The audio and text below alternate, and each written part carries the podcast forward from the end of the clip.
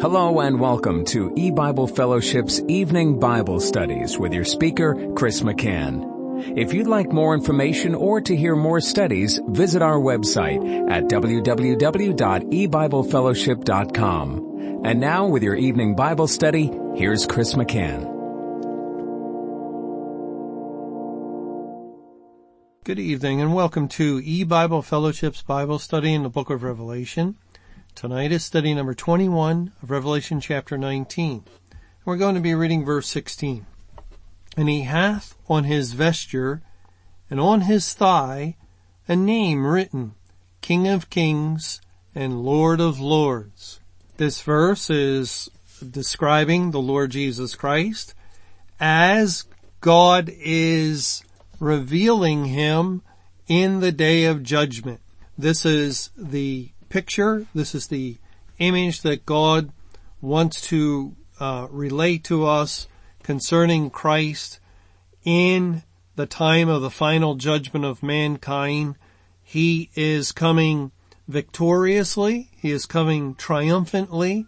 He has won the war. He's defeated Satan and his kingdom of Babylon or typified by Babylon, the kingdom of darkness the nations of the world, the unsaved inhabitants of the earth have been conquered. They have been destroyed and, and it's just a matter until the prolonged period of judgment has reached its final day that they will be utterly destroyed and annihilated and gone forever along with the sin cursed universe and world. Well here the Lord Jesus is seen and God says he has on his vesture and on his thigh a name written. Now we saw earlier in verse 13 of the same chapter that uh, God had spoke of Christ's vesture and also a name.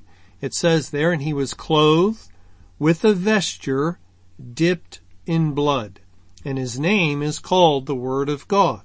So there the vesture is said to be dipped in blood and we discussed that um, somewhat when we uh, saw that this identifies with Isaiah 63 and Christ uh, gave his own life, shed his own blood while under the wrath of God from the point of the world's foundation.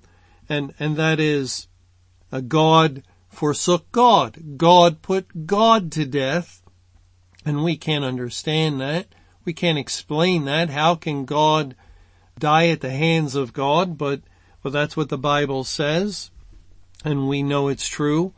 And, and so Christ was as the high priest, Melchizedek, who put the lamb, who was Christ to death. And in doing so, he had his vesture dipped in blood.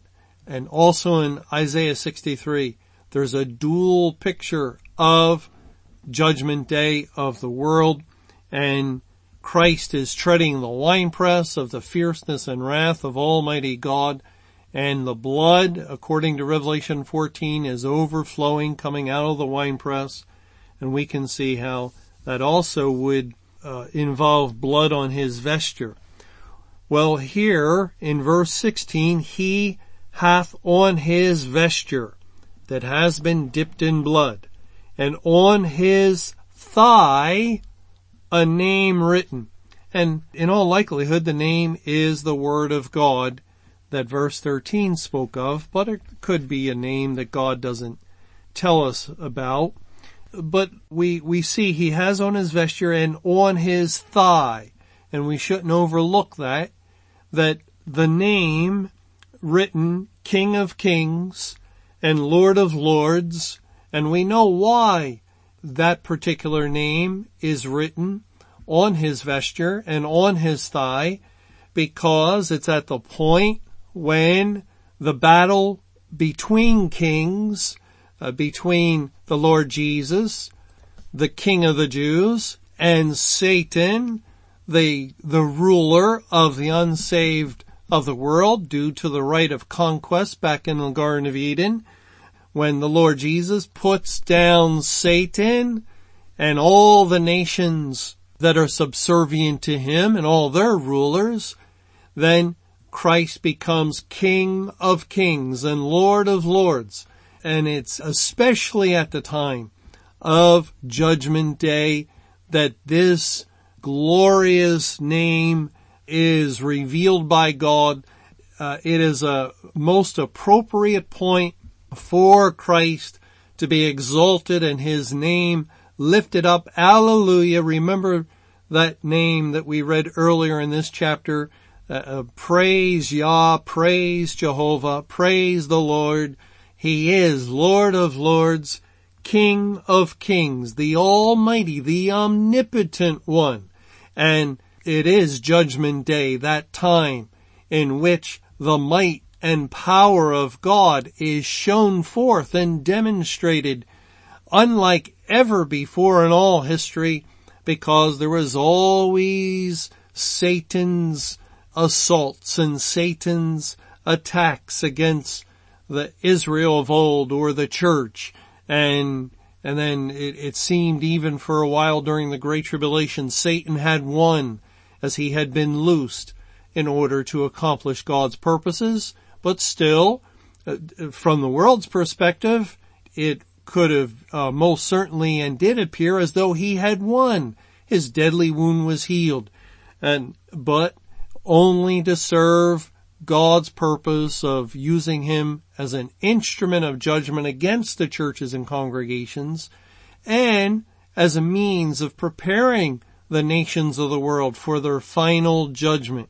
And and uh, now all those purposes have been served and it is time to put him down. And on May 21, 2011, he was put down and defeated. It was a great day of victory for the kingdom of heaven and for the king now of all kings and Lord of all lords.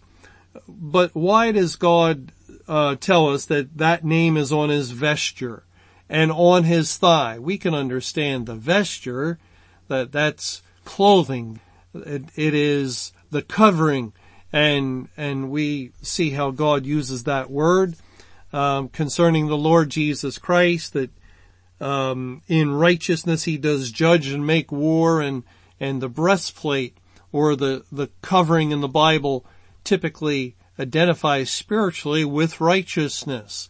And so it is Christ's righteousness that ultimately has won the war because it has been granted and imputed to the elect, to the great multitude out of great tribulation that completed the body of Christ, the, the, the bride. But why, why upon the thigh? Well, the Greek word translated as thigh in Revelation 19:16 is only used here in the New Testament. You can't find this word anywhere else. It's only in this verse. And of course that's always a problem when we're trying to understand a word. But we can go to the Old Testament and we can see how God uses the word thigh there. It's used several times and also translated a couple of different ways and, and we'll find that that will help us to understand the word and then we can take the meaning and apply it to our word here in the New Testament. Now in the Old Testament, it's the, the Hebrew word that is translated as thigh is Strong's number 3409. And, uh, we find it used, for instance, in Genesis 24. Let's turn to Genesis 24, beginning in verse 1. And Abraham was old and well stricken in age. And Jehovah had blessed Abraham in all things. And Abraham said unto his eldest servant of his house, that rulest over all that he had, Put, I pray thee, thy hand under my thigh, and I will make thee swear by Jehovah, the God of heaven, and the God of the earth, that thou shalt not take a wife unto my son of the daughters of the Canaanites, among whom I dwell, but thou shalt go unto my country, to my kindred, and take a wife unto my son Isaac. And the servant said unto him, Peradventure the woman will not be willing to follow me unto this land? Must I needs bring thy son again unto the land from whence thou camest?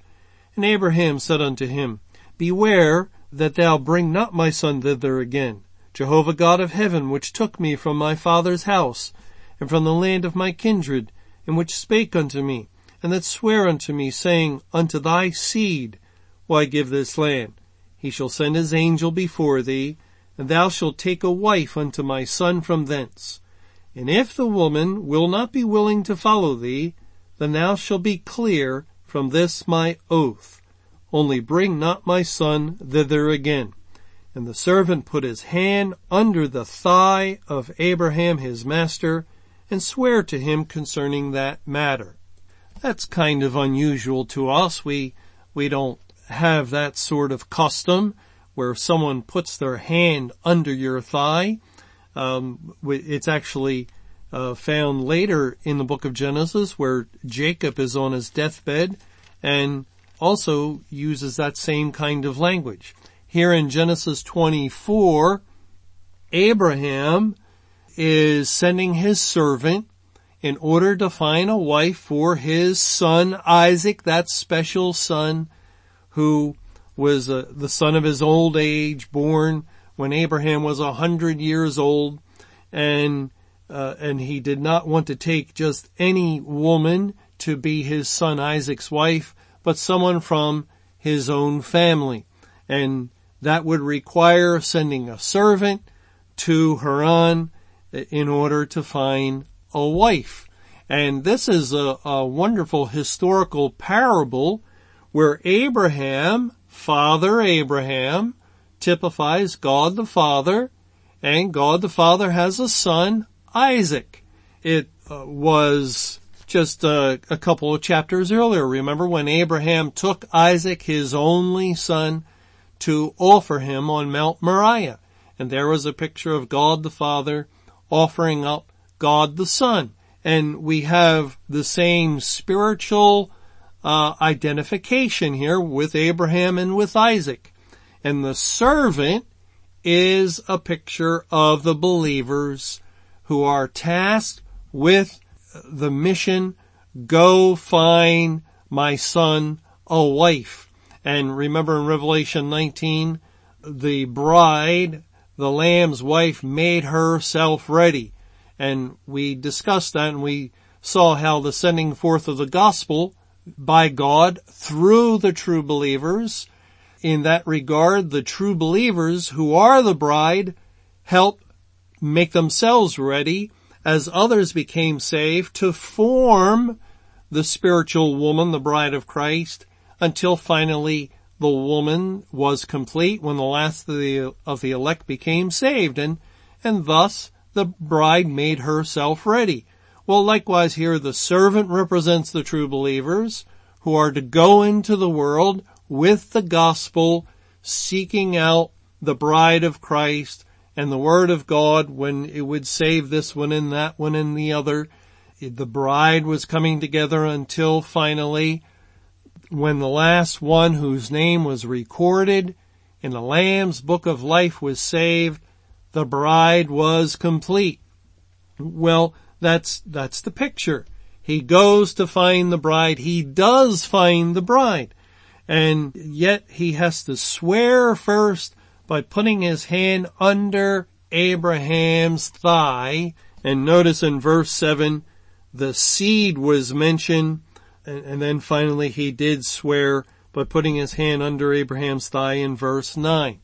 And he took an oath he would do as Abraham had commanded and go to seek the bride.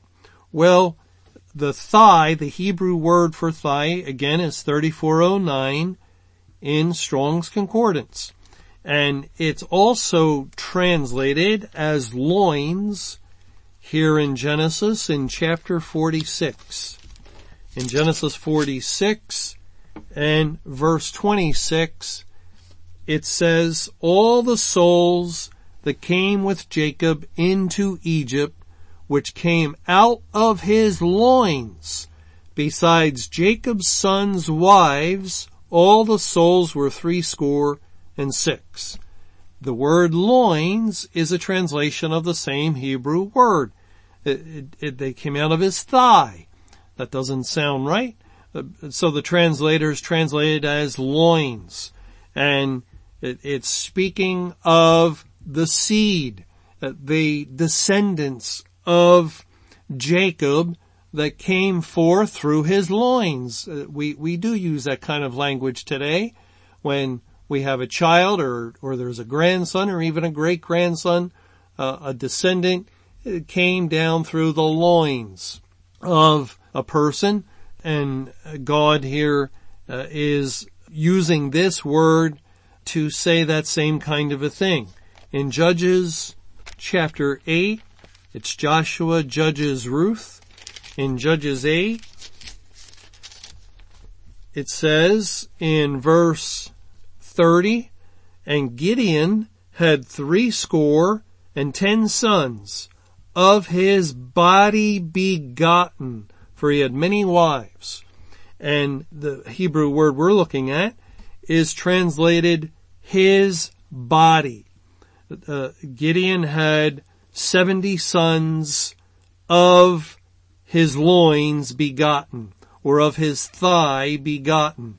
It, it, it's, uh, again, that word. But we can see how it's being used concerning children that come forth, that issue forth from uh, Gideon in this case, or from Jacob. And so this thought, this word translated as thigh, put your hands under my thigh and swear, you will find the, the wife. And remember, it's not the case historically, but it is the case spiritually that the word seed points to Christ when it's used singular. He is the seed, the promised seed, but the elect are in him and therefore also part of that seed in uh, Galatians 3:29.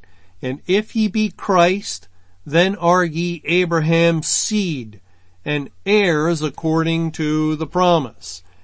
So the putting your hand under the thigh, it, it really points to the loins uh, because of the spiritual picture is that um, I have my son Isaac and I want a bride for him, or I have my son, the, the Lord Jesus Christ, and I want to send my servants to obtain the bride uh, of Christ, which will be gathering all of the elect, the seed that will come forth from the loins.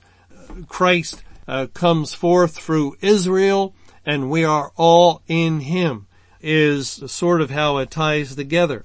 In Numbers chapter 5, in Numbers 5, we read a, a very strange law that God uh, instituted concerning a woman suspected of adultery and she, she could be tested uh, by drinking bitter water and uh, if she were guilty, and drank the bitter water and, and the way they got the water bitter was to add dust to it. And if she drank the bitter water and she had actually committed adultery, then her thigh would rot and um, her belly would be made bitter. But if she was innocent, her thigh would not rot and her belly would not be made bitter.